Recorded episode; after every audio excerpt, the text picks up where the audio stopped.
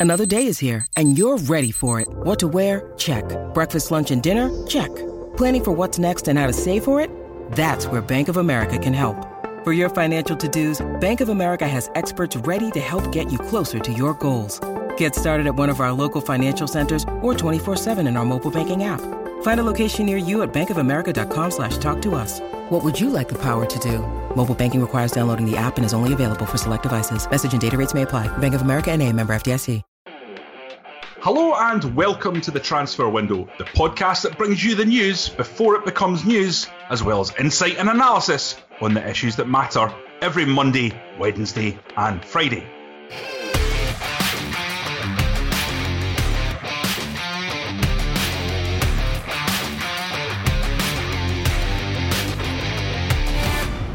I'm Johnny McFarlane and I'm still replacing Mr. Donkey Duncan Castles. The transfer window's very own Sir Ben Kingsley is away still. Ian, perhaps you could give us some insight and analysis of what's going on with Duncan Castles. Well, the last I heard, Johnny, and I wish him good luck, he was surfboarding in uh, to combat on the Mekong River looking for Colonel Kurtz with Wagner's Ride of the Valkyrie in his headphones. I wish him luck with that because let's face it, who's in charge here? You are, Sarge. I love the smell of napalm in the morning. It smells like victory. Indeed, it does. Indeed, it does. It certainly does for Liverpool, Johnny, that's for sure.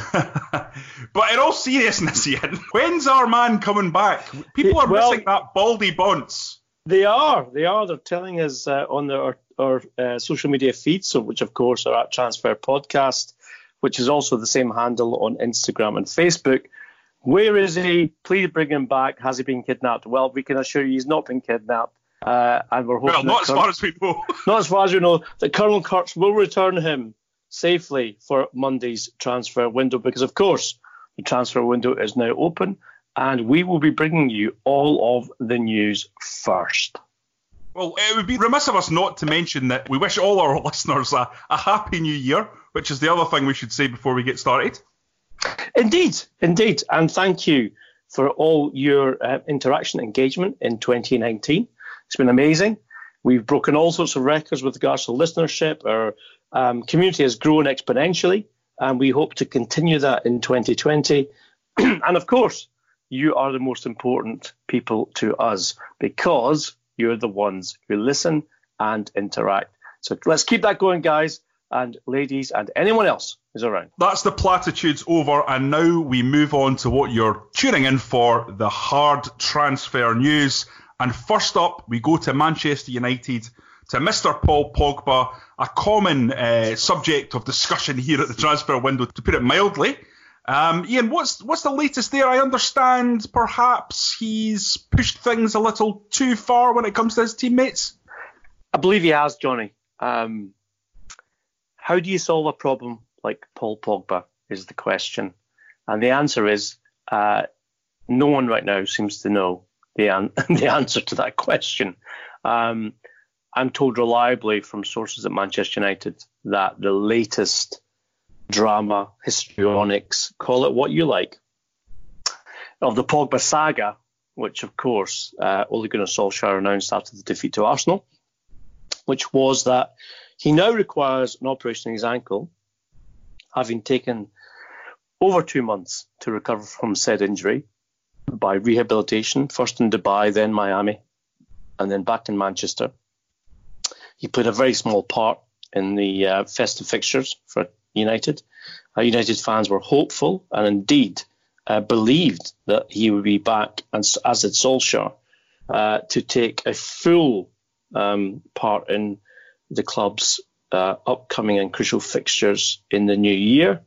But instead, Solskjaer admitted, somewhat strangely, um, that his people, i.e., not Manchester United's medical team, had advised a operation on his ankle. Weird, considering that they've had two and a half months to consider this already, um, and this could have been done two and a half months ago, and therefore his rehabilitation and his recovery would have been much quicker um, but it's now going to be extended by another three to four weeks if indeed that operation takes place. This has had a knock on effect of uh, alienating some members uh, in the dressing room, uh, his his uh, teammates, who are getting a bit fed up and sick of the ongoing soap opera that is Paul Pogba at Manchester United.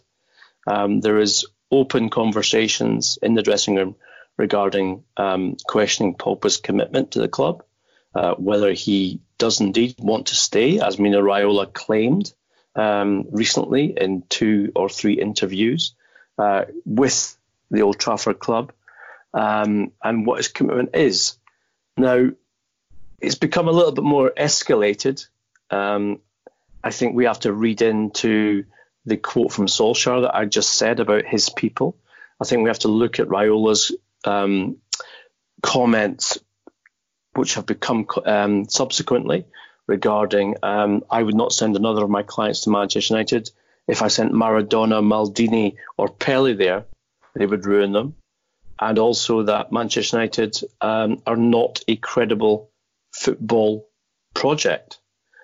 Now, those are very, very condemning and damning statements about Manchester United. And you have to say, Johnny, some of which Manchester will resonate with Manchester United fans who believe that the club has become simply a business and not a, a football team who wants to compete at the highest level. But the situation with Pogba is becoming increasingly toxic, uh, reflected by, as I said, now dissent, open dissent in the dressing room, which Solskjaer and his assistants are aware of. Um, I do believe that this latest um, twist in his injury um, could or might lead to his exit in January. The problem that Pogba has, and Raiola, of course, is that there are very, very few um, options in terms of an exit strategy. We've spoken before in the podcast about Real Madrid and the conflict between uh, President Florentino Perez, uh, who does not want Pogba at the club, doesn't see him as a necessary uh, recruitment, and Zinedine, Zinedine Zidane, the coach, who is constantly uh, being reviewed week by week in terms of his employment, who does want Pogba. Now, I think the chances of him going to Real Madrid are slim, but they're not impossible because when a player like Pogba comes on the market, and I do believe, and this is, I think, significant, that this latest um, drama with Pogba has convinced Manchester United that perhaps they need to cut the losses and try and find a way to get him out of the club in this window.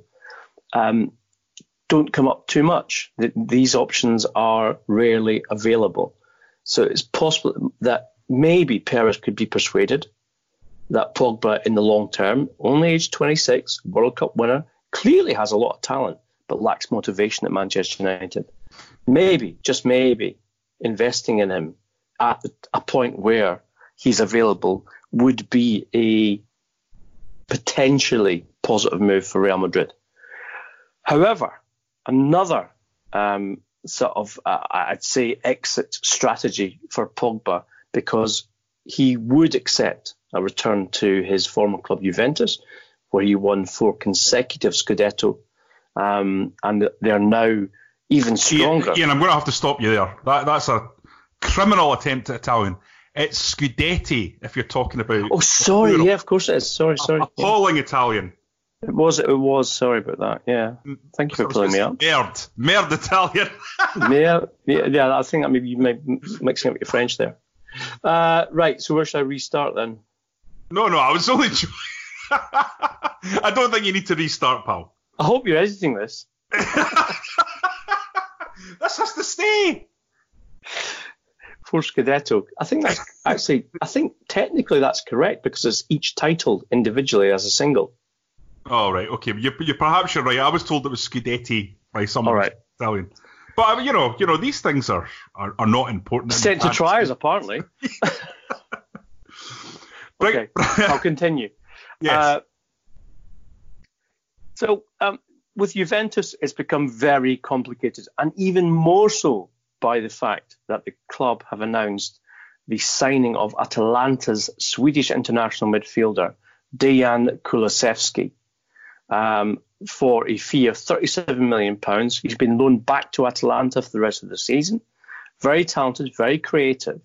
But the problem for Pogba here is he, like as in Kulusevski, who's now confirmed, joins a roster of midfielders. And just get this Emre Can, Miralem uh, Pjanic, Aaron Ramsey, Adrien Rabiot, Rodrigo Bentancur, Blaise Matuidi, and Sami Khedira. Now, if ever there was a midfield dressing room which was more than overcrowded, then it's got to be the one at Juve. So Pogba's potential move to Juventus has definitely been put in doubt by the signing of another very talented midfielder. Don't get me wrong, I've spoken to people at Juventus in the last three days, and they are keen, obviously, because they have to, move out at least two to three midfielders as quickly as possible. Problem is, in the in the um, situation regarding Ramsey and Rabiot, they signed them on free transfers and they're on massive salaries. Therefore, moving them out, and Rabiot would be the one they'd prefer to move, um, is difficult because they would have to take on that financial contract. Um, with regards to Blaise Matuidi, he's older. Emre Can is someone who's been agitating for a move ever since he moved to um, Torino because he's not had the game time. And Can would be a, an intriguing one in terms of returning to the Premier League because he was very successful at Liverpool in his spell there um, and still young, still able to do, do a job. And obviously, Man- Manchester United are short in defensive midfielders. So there is a possibility, and I think it's a slim one, as I've already said about Real Madrid, that there could be some kind of deal to be done with Juventus regarding Pogba. But I do believe that Pogba and Raiola have kind of dug themselves into a fairly tight corner here with regards to if the player can move in this window. But as I said, Solskjaer's biggest problem now, Johnny, is that his players currently in the dressing room are fed up of the histrionics, fed up of the drama, and they would rather just get a clean slate and see the guy leave and get someone in who actually is committed to the club and then move on and try and achieve Champions League football. I hate to invoke Sir Alex Ferguson because he's obviously gone, Ian, but at the same time, you look back on the fairly recent history, and Sir Alex uh, binned Jaap Stam, at the time probably the best centre half in the world, for rightly calling the Nevilles busy beeps. Um, that that was the only um, thing that the, that he'd actually done wrong in his book. He'd he'd uh, he'd irritated Sir Alex with that. I mean, this is a completely different ball game. The level of what Pogba's got up to, uh, and we know that, that, that there's this um, growing movement of WWJCD. What would Jesus Christ do? But I'm going to adapt it, Ian. WWAFD. What would Sir Alex Ferguson have done in this situation?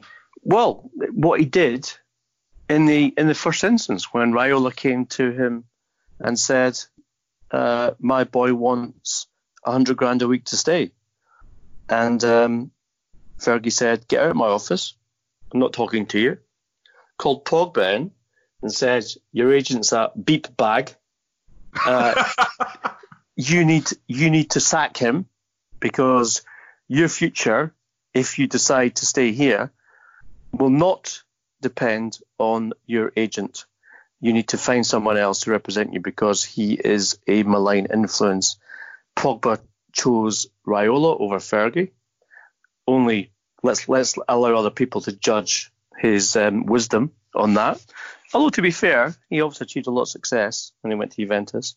Um, so what would Alex do? Quite simply, no player's bigger than the club, and that's a very kind of you know cliched statement and everything else. But at Manchester United, you'd have to think it does still apply. Um, and so, yes, I would think that even Ole Gunnar Solskjaer, who also was brought up under Sir Alex Ferguson, must now believe that Pogba's time is over um, at Old Trafford. And this needs a resolution. It needs a, a satisfactory one for the club. Um, and that United need to move on from it and benefit, of course, from Pogba's departure, which would mean, of course, either a straight cash deal, which would give them the kind of financial wherewithal to um, replace him, although money's not a problem at Old Trafford, uh, in terms of investing in players, but it would be helpful, obviously, to get at least the money, 86 million pounds that they paid for him, back. Um, but I think in this particular market in January, where we know it's difficult to prize any quality player from their current club, then a swap plus cash deal, whether it's with Juventus or with Real Madrid, would be a positive outcome for United. Positive outcome for United's dressing room, as per we've stated, and also um, a positive outcome for Pogba, who clearly is not motivated, nor indeed even um, that bothered about playing for Manchester United since he's made only seven appearances since the start of the season. So, look, from what I'm told, um, Juventus are keen to try and deal, and that would mean, as I said, swapping one of said midfielders. Rabiot, I think, would be the most obvious one. Um, 24, uh, not got enough game time. Uh, even his mum's been complaining about not enough game time at Juventus, uh, but would suit Manchester United's um, mode of play right now. Uh, I think he would be a, a, definite positive addition to their squad. Not the same player as Pogba in terms of attacking sense, but they've got a very, very potent attacking three anyway, and they're looking to augment that with a number 10. So Rabiot would be the man to come in and sit beside Fred or McTominay, who's obviously now a long term injury problem.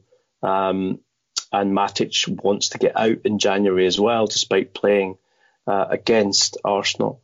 So I believe that there's, as I said, there's scope for movement. I'm just not convinced that the complexities of any deal for Pogba, which are going to be um, complicated um, because of image rights, etc., etc. And one thing, Johnny, as well, and, and because this is quite, uh, uh, you know, ironic given uh, Ed Woodward's um, insistence on oh, our social media profile globally, etc., etc. If you go to Paul Pogba's Twitter account, you will see that he doesn't even mention in any stage that he plays for Manchester United. He actually quotes his sponsor as a uh, that he is a global representative of his sponsor, which is a sportswear firm, and includes a picture of him winning the World Cup for France. Now, Ed Woodward must be absolutely humiliated by that, given his boast of we have the biggest social media following in the world. So um, even that, and I know it's a small thing, but it still is significant with regards to what Pogba's attitude towards Manchester United is. He doesn't see himself as a Manchester United player. So look, this is a this is a divorce waiting to happen. They've got what 27 days to sort it out. Let's see what they do. Okay, from the team sitting in fifth in the Premier League to the side in fourth, nestled comfortably in one of those Champions League spots is Chelsea. They're on the lookout for a striker, and as we discussed in the last podcast, the man they are looking at is Moussa Dembele. Now, Lyon yesterday re- uh, released a statement on their social media channels and their website saying that they don't want to sell the player, but they didn't go as far as to say they won't be sold under any circumstances, Ian. And you understand there may be some movement from Chelsea on that front. Indeed, there is, Johnny, um, and I, you know, I'm pleased that we have yet again fulfilled our promise to our listeners that we bring the news before it becomes news. Because on Monday of this week, uh, we said that Chelsea had offered Olivier Giroud plus cash for Moussa Dembele, and uh, obviously, as you have said, in the meantime, Lyon have uh, confirmed that they've had a bid from Chelsea, which they've rejected, uh, and that they don't want to sell. Now, this is classic football tactics in terms of transfers. Also, um, the, president, um, Aulas, does this all the time as well. He plays hardball. My information is that Chelsea are willing to increase their bid from 40 million euros um, it seems that uh, the Giroud option is still open, but not necessarily um, uh, a game breaker in terms of the transfer itself. Lyon would accept just cash only for Dembele. Um, I think Chelsea would be prepared to go up to around 50 million euros for the player that Lyon bought for 23 million pounds from Celtic uh, two years ago um, significant profit. And uh, Jean-Marie Aulas, the president, is very, very um, clever and has proven himself to be a very good operator in transfer market with regards to uh, flipping players um, either in a short term or in the medium term. Uh, he buys at a lesser price, and then obviously uh, they play well for Lyon, and um, they're then sold for a much more valuable sum. So uh, I think, as we discussed on Monday, the sticking point here is that Dembele at 23 feels that he needs to go to a club where he will be played and he'll get game time. Um, and obviously, Tammy Abraham is a favourite of Frank Lampard, the Chelsea coach.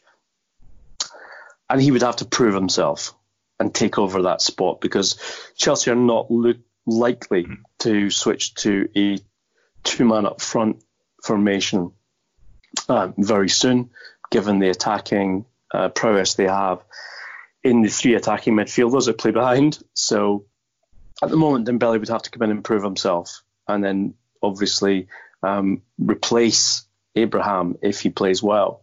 And that's going to be a, a tough task, given that Abraham is currently um, third top scorer in the Premier League this season. Um, and as I said, is someone who's been nurtured by Lampard and Jody Morris uh, in terms of the last few years first of all at Chelsea's academy under Morris, and then of course at Derby County under both coaches. Um, uh, sorry, not Derby County. He was at Aston Villa uh, last season and scored lots of goals there in terms of their promotion campaign. So um, I think that's the sticking point right now. I don't think the money's a problem. Chelsea, we should say as well, um, their absolute priority is a centre forward. There's been a lot of talk about them signing another creative midfielder um, I'm reliably informed that they made a, formal inquiry uh, to Borussia Dortmund last Thursday with regards to Jadon Sancho, and they were quoted, uh, I, in my view, an astronomical fee of 120 million euros, and that doesn't include the 50 million euros commission to the player's agent. Uh, they have now stepped away from that and said that's not going to happen. They also had an interest in Crystal Palace's left-sided attacking midfielder Wilfried Zaha. Um, similar kind of player, but 28. Um, I'm told that the wages that Zaha is asking for, um, Chelsea believe would upset their dressing room. He wants in excess of £200,000 per week. Currently, there's only two players on that amount of money at Chelsea, which you may find surprising. But actually, if you look at their squad, um, it's quite young. Um, it's very young, actually, in terms of Chelsea terms. But there's only two players who are currently in the first team who are on excess of £200,000 a week. Zaha's looking for substantially more than that. And that Frank Lampard has said that he does not want a player coming in on that kind of salary when they're currently in negotiations to renew contracts with Tammy Abraham, with Mason Mount, and with Reece James. Um, and that could extend to Tariq Lamptey as well, who is out of contract at the end of the season and made his first appearance uh, of the season for the first team against Arsenal and was quite influential. So that would be a, a no go for Chelsea as well. So Chelsea's two main targets now are striker, absolute priority, and a centre back, because Lampard feels they lack a dominant centre half, someone who can manage a game, someone who can um, tell the other players in the defence where to go. Obviously, the current uh, Cesar Azpilicueta is the captain and has been playing consistently and consistently well. Um, but he can't influence the game mm. in Lampard's view to the same extent a centre half can. And remember, Lampard's someone who played with a dominant centre half his entire career in John Terry. So he values that contribution in that area. So I'm told that there's the first two, one and two priorities for Chelsea are one striker, two centre back. And by the way, I'm not sure Nathan Ake is the answer to that for Chelsea. Despite his experience with Bournemouth over the last couple of seasons, I don't think he's got the personality. Um, but they do have a buyback clause, and he's certainly a very skilled and um, uh, very uh, well respected defender in the Premier League, Johnny. So I think that's going to be interesting to see how that one pans out over the next uh, of four weeks regarding where Chelsea recruit. I, I'm, I'm not convinced they won't still recruit at left side attack.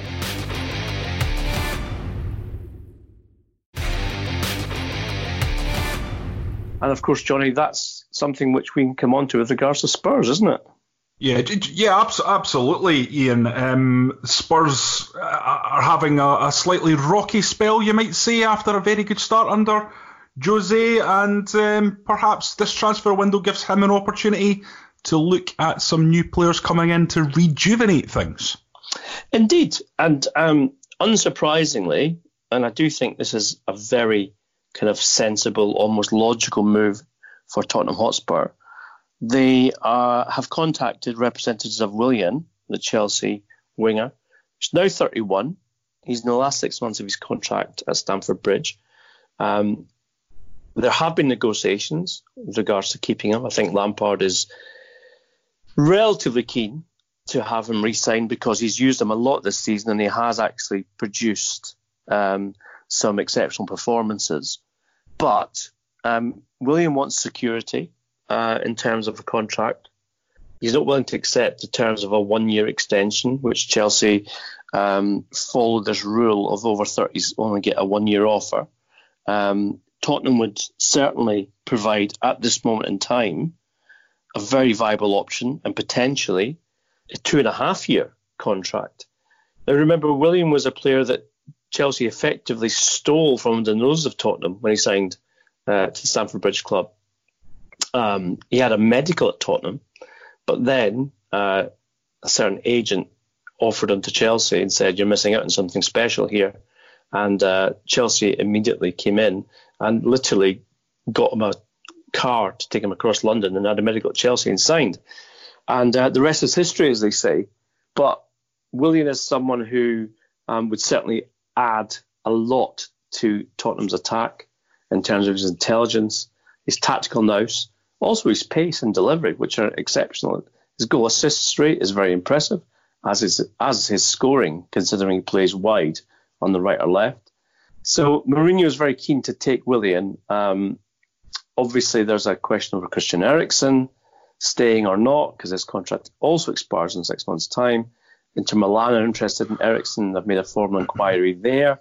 Not that um, Willian's a direct replacement because Eriksen plays centrally, but he would be a very good addition to the Spurs squad. So, um, if Willian were to leave Chelsea, as I just said, there is a protocol now at Chelsea where um, one, the priority is um, centre forward to support Tammy Abraham, two is centre back. But if Willian leaves, then Frank Lampard would have a very good case to make with regards to recruiting in attacking midfield. Um, Pedro's not been used as much this season, and I think there's a reason for that. Obviously, they've got Callum Hudson-Odoi, they've got Christian Pulisic, um, Mason Mount plays to the centre, but I think there would be interest for Chelsea in recruiting in that third position should Willian and Spurs agree a move. I'm led to believe that Chelsea would not necessarily step in Willian's way.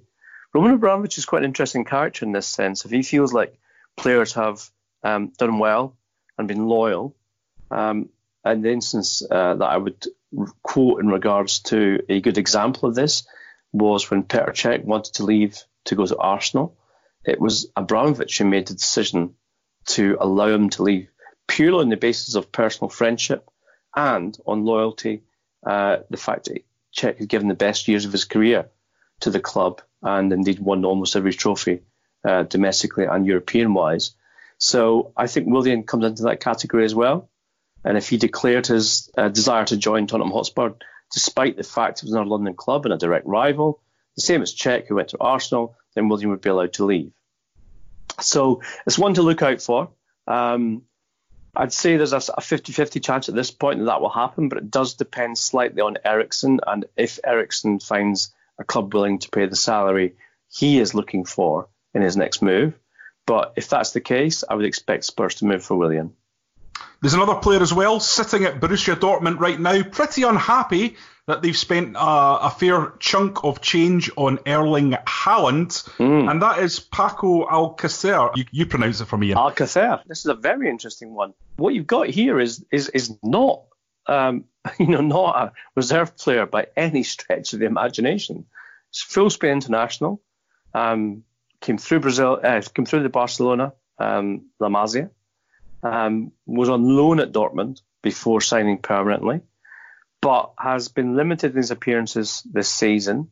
Sees the signing of Haaland as effectively signaling the end of his ability to get games uh, at Borussia Dortmund.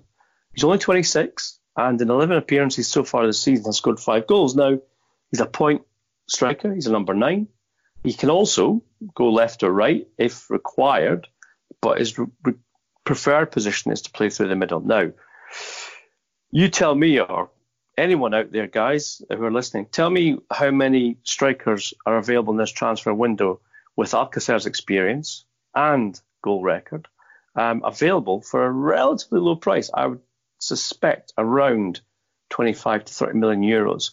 Now, the sight that all Tottenham fans dreaded to see uh, came not when Southampton scored a goal on Danny Ings. It was a very good goal um, this week, but was when Harry Kane held his hamstring and left the field injured. Um, Tottenham without Harry Kane, well, it's like a sausage roll. Well, well I say a rolling sausage without brown sauce. Doesn't work. Uh, so if Kane is going to be out for even four to six weeks with a hamstring, could be longer. The second scan will happen in the next 48 hours to discover what the full extent of the injury is. Paco Alcacer is a very, very good replacement, and he is available to take on loan. You don't have to buy him. Dortmund will happily, I'm told, take a loan fee of around 750 to 1 million euros. So you just pay his wages and pay the loan fee, and you get a guaranteed goal getter in your team for six months with a possible option to buy if you want him. Now, I think for Tottenham, that's a bit of a no brainer if indeed Kane's scan comes back negatively. But look, look at Chelsea. We, know Chelsea need a striker as well. We're talking about the difficulties they're getting with um, trying to persuade Dembele to come in as a number two striker. With Alcacer, I don't think it would be as difficult uh, to get him to come in. And again, it's a it's a almost a it's a freebie, isn't it? It's a let's just see what you get because you can take him on loan, and then if you like what you see, you can buy him. So um, I think Alcacer could become quite a big player, and by that I mean player in the um, card game sense, Johnny, uh, not necessarily player on the field in this transfer window, because I think he will be in demand, and he has made it immediately clear, and certainly his agent has, that he's not happy to stay at Dortmund and play second or third fiddle um, now that Haaland has signed and wants to move. So yeah, I think that's an interesting um, one for us to keep an eye on. And of course, we will bring you the news first on the transfer window. Okay, Ian, I've been working on my pronunciation of Alcacer and I've got it sorted, I'm pretty sure. Um, but that player and Willian, you could be forgiven if you're a Spurs fan for saying, well, wait a minute, those are kind of players in positions that, while we're not over in, uh, encumbered with, with, with talent, we do have some top quality players in those positions, and they might point to their midfield situation where Ndombele hasn't really kicked on and been the player that they expected. Harry Winks is, you know, up and down. Eric Dier looks a bit plodding. Victor Wanyama is not the player he was, physically diminished through injury. In that sort of engine room, you'd think that's where they would be looking to make the, the changes. Am, am I wrong? No, I, I, would agree with you, Johnny. I think centre back and um, central midfield are an issue for Tottenham Hotspur right now, and Mourinho certainly feels the same way about that. But um, as a manager, when you are recruiting in January, um, you are limited to what's on the market, what's available, and what you can achieve. Now, um, yes, he could do with a, certainly a, a, defensive midfielder, um, unless Ndombele steps up and you know can find his feet in the Premier League. Uh, central defence, because we know they're making mistakes, which Mourinho hates, especially um, fairly, you know, they're, they're, they're, mistakes that shouldn't be made. They're quite elementary, and, and Mourinho dislikes that intensely. Uh, he, I think he thought he'd solved it when, um, in terms of Alderweireld signing a new contract, and you know, uh, Davinson Sanchez is certainly improved but he's got problems at right back. Um, I don't think even think Vertonghen's a great left back either. But uh, look, as I said, all managers are limited to what's available, what's in the market, and what they can get and what they can achieve. if you can achieve some more goals, um, which have not been short of, but as I said, Kane is the huge kind of he's the caveat here. If he's going to be out for two months or, or one month or even you know more or less, it's very very you can't replace Harry Kane. What you can do is try and put an elastoplast on the wound so that it, it stops bleeding and that you can try and keep winning football matches and gaining points. So Alcacer and Willian would certainly bring that in. Both players are available at relatively low um, finance in terms of investment for fees. If um, there's a loan on one case of Alcacer and there's a, a transfer of under 10 million euros for Willian, um, wages, well, again, everyone writes wages off, so that's fine. So, and again, uh, Mourinho is a hard person to please, and uh, Daniel Levy will probably find that out for the first time in this window that he needs to um, bend to what Mourinho wants to do and what Mourinho tells him he needs in order to achieve top four at the very least. Um, so that they've got Champions League football, and of course that means up to 50, 60 million pounds in revenue for the season going forward in 2020, 2021. So um, yeah, look, I, I, I, I, get your point, um, but as I said, I, I do think that um, there will be, uh, I think, compromise with regards to what they can achieve, um, and as well, I do think Mourinho um, is skilled as a coach enough to believe that if he can improve the team overall in quality rather than just improving individual positions, um, then he will be able to cope. Liverpool beat Sheffield United last night quite comfortably 2 0, and it's now 985 days, astonishing, since they lost at Anfield. It's a full calendar year since they lost a game. That's 37 games, 32 wins, 5 draws, and 0 losses. It's been a truly epic year for Liverpool, Jurgen Klopp, and their supporters. Ian, do teams get into that tunnel facing off against Liverpool and are already beaten before a ball is kicked? You make a good point, Johnny. Um, we should point out that those stats are all Premier League, not Champions League or other or other games. Um, but the Premier League is potentially the most difficult league in the top five in Europe to win. So uh, there's no reason to denigrate the achievement um, that Liverpool have already achieved so far. I mean, they're still um, a, a, few games away from Arsenal's Invincibles, who went, of course, a whole season unbeaten to win the Premier League. But they also are 58 points from 20 games this season, which is joint highest total in Premier League history, equaling Manchester City's um, total from 20 games in 2017 2018. Now, people always said, and I heard it so many times, um, I felt bored uh, by hearing it, that when you went to Old Trafford and you got in the tunnel with the Manchester United team, and this is the team of the 90s, stroke noughties, and even to, to, an extent, I guess, a couple of seasons in, in the uh, last decade, that you looked across at your opponents, you looked out towards the pitch at Old Trafford, you heard the noise of the crowd, and as an opposition team, you got scared. And effectively, as you walked out, you thought to yourself, we've got no chance here. Absolutely none. Because it's just too much. They're too good this is one of the biggest clubs in the world, and we're probably going to lose by two or three. Now, I did get the feeling watching the game against Sheffield United last night, and this is a remember a Sheffield United team who have absolutely outperformed any expectation. They've had good results against top four sides already. Um, they are fearless in the way they approach games. They don't adapt their style of play um, and, and kowtow to any opponent. And yet, they lost a very early goal just after three minutes to Mo Salah.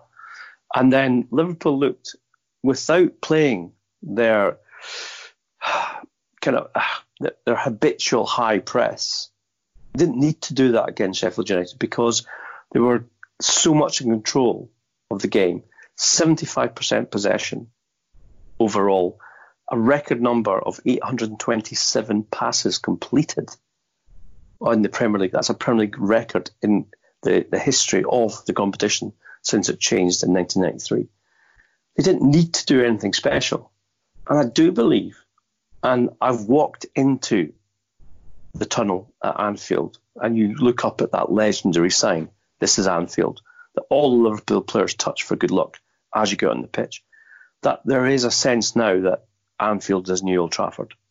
Because that Sheffield United team, who has played so well this season and done so much to encourage other clubs that they can compete at the highest level, effectively were beaten before they got on the pitch.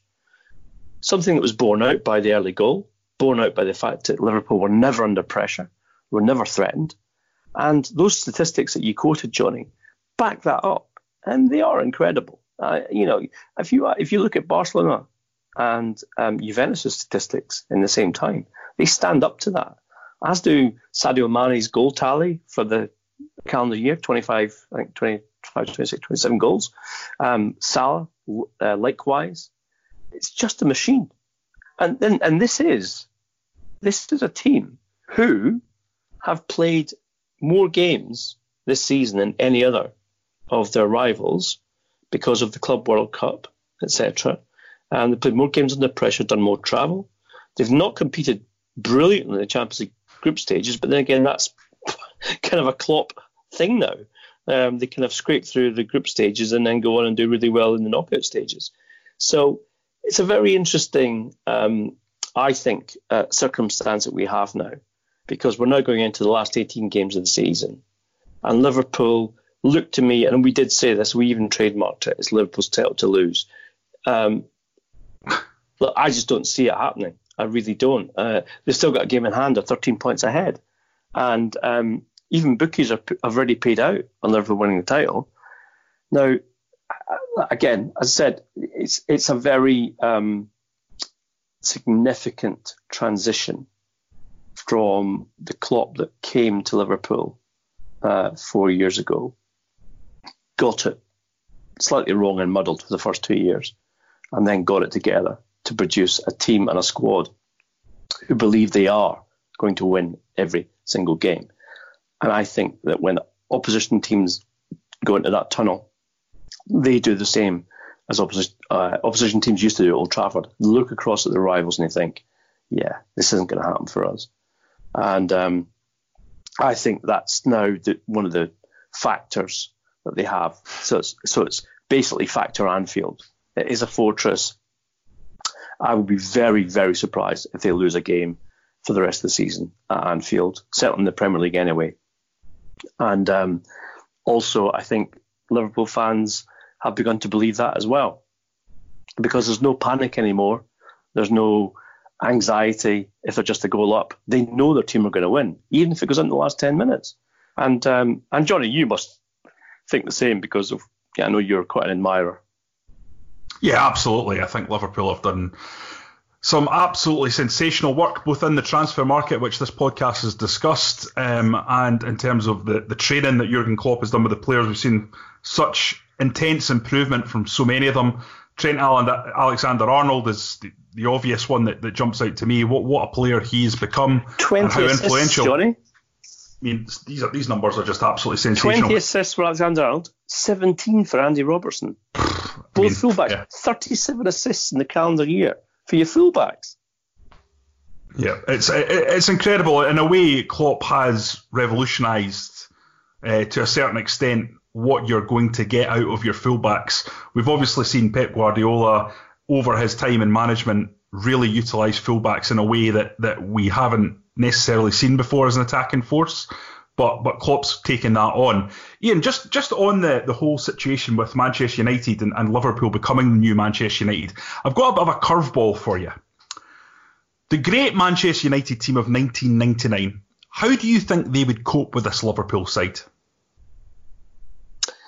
Okay, that's um that is an interesting curveball. First of all, um, very different style of play and formation. Rigid four four two. Um, so you had uh, Andy Cole, Dwight Yorke up front, who combined brilliantly uh, in almost every way in terms of playing off each other as well as sharing the goals out. Um, midfield, Roy Keane, Paul Scholes, Beckham on the right. Um, yeah, Giggs on the left. Yeah, Giggs on the left, and then you'd well, the defence could have changed round, round and round about. Um, but yeah, I think it'd be a great game, uh, and I'd love to put the two of them together um, now, as in United at that point and Liverpool now. I must admit, I think because of the way football has developed, Johnny, um, in terms of tactically uh, and the way that um, teams now uh, look at games in terms of how to win, phases of play, I think game management and intelligence has become much more important in the last 20 years. Um, I don't see United's defence coping with Liverpool's front three very well. But at the same time, I think Van Dijk and or Gomez, uh, Matip, etc., would struggle with Cole and with Yorke. It'd be a very tight game, but I think Liverpool would edge it by a goal. Yeah, who would score that goal, Ian? I'm setting you up here. I'm teeing Sadio, you up. Sadio Mane. Oh, I was thinking Jimmy Milner. You're not active today, son. If, if, it was a penalty, yes. right, we're going to move on to the quick fire round now, Ian. Um, it's our New Year resolutions for football. So we're going to do one serious and one perhaps not so serious. Ian, I'm going to let you go first with your serious. Serious. My serious one. Okay, so I'm going to take a, a theme here, Johnny, and my theme is sort it out. Sorry for shouting, people. um, and my first, so my serious one is Mike Riley, sort it out. We all know what I'm talking about. It's VAR, it's Valerie. Listen to IFAB, listen to common sense, listen to the fans who are singing at every match, it's not football anymore, and do something about it. Okay, mine's also sort it out, but it's aimed at uh, Manchester United. And for me, this is a club who should be up there with, with the greatest in the world, and it has completely fallen down, as we know. I mean, we've tracked uh, the descent here on the podcast brilliantly, I think. Um, I think it's time for Ed Woodward to splash some cash. We talked about players like Kalidou Koulibaly last week or the week before. That's the kind of player that Manchester United should be going out and getting. None of this uh, fishing for youngsters who are going to come in and maybe be top class in five years' time. United need to go out and get players now. They're fifth in the Premier League, and that must be a priority for Woodward. In terms of the management situation, you either back Ole Gunnar Solskjaer or you sack him. Enough of this nonsense. Get it sorted, Manchester United. That's my rallying call, Ian. It's well, it's a very good point, and you know maybe the person resigning should be Ed Woodward, not the Gunnar Solskjaer, but that's a that's certainly something we've discussed a lot in 2019. So let's not go back there. So my not so serious one, Johnny, I'm going to be a, a tiny, please indulge me, a tiny bit of navel gazing, but all of our listeners will recognise why I'm saying this. So my sort it out for 2020 goes to Duncan Castles, the Mekong surfer who in every single time with a quick fire round, he turns into the long fire round. Duncan, we implore you, take it to 30 seconds, mate. That's why it's called quick fire. Mine is about Brexit, Ian. It's based around the fact that I noticed that Ian Holloway is back in management with Grimsby. And uh, that made me realise that also Alan Pardew is back in management with Den Haag in Holland. So it got me thinking there's one guy, one Brexit style manager that is still without a job, and that is, of course, Mr. Supersize Sam Allardyce. Firing so up his grenade get... as we speak. I think we need to start a campaign right here, right now, on the Transfer Window podcast to get Brexit bosses back. It's time for Sam Allardyce to take his rightful place because Brexit's going to get done, and we want the Brexit bosses back, all three of them. I think that's a great shout. I think I think Sam should fire up the Granada, get himself down to number ten, and tell Boris Johnson that it's time he made a cabinet position for the minister to appoint British football managers in the Premier League, and that Big Sam himself should be making those decisions. There's not enough gammon in this country, Ian. There would be if Big Sam was in charge. Right, we're going to call. Uh, I'm obviously kidding. I don't back Brexit, nor these Brexit managers. Uh, I think any club who hires Sam Allardyce probably needs to have a good, strong look at themselves unless they're in deep, deep relegation doo doo. Right, okay, it's time to slam this particular transfer window shut, but fear not, we're going to be back on Monday with another episode. And Mr. Duncan Castles, you'll be delighted to know, should be back. We're not sure. Hopefully, he hasn't been captured or tortured or dismembered between now and but then. We, but we will, we will bring you that news first if, if it's yes. the case. and we'll be here regardless, let's be honest. There won't be a period of mourning or anything like that. We'll just get, get stuck right back into the transfer news. Uh, we'll just be Sons, uh, the Dundonian uh, for another few episodes until we sew them back together. To continue the debate, we are all on Twitter and even have our own transfer window official account at Transfer Podcast. You can get me at Johnny R. McFarlane. Ian is at Garbo SJ, and Duncan is still, I think, available. I think he is still tweeting he at is. Duncan Castles. He's taking and fielding abuse left, right, and centre as usual, but he's still on the platform. If you like the podcast, and we know thousands of you do, give something back by popping onto iTunes and giving us a review, as this helps us reach as many listeners as possible. Until Monday, thanks for listening.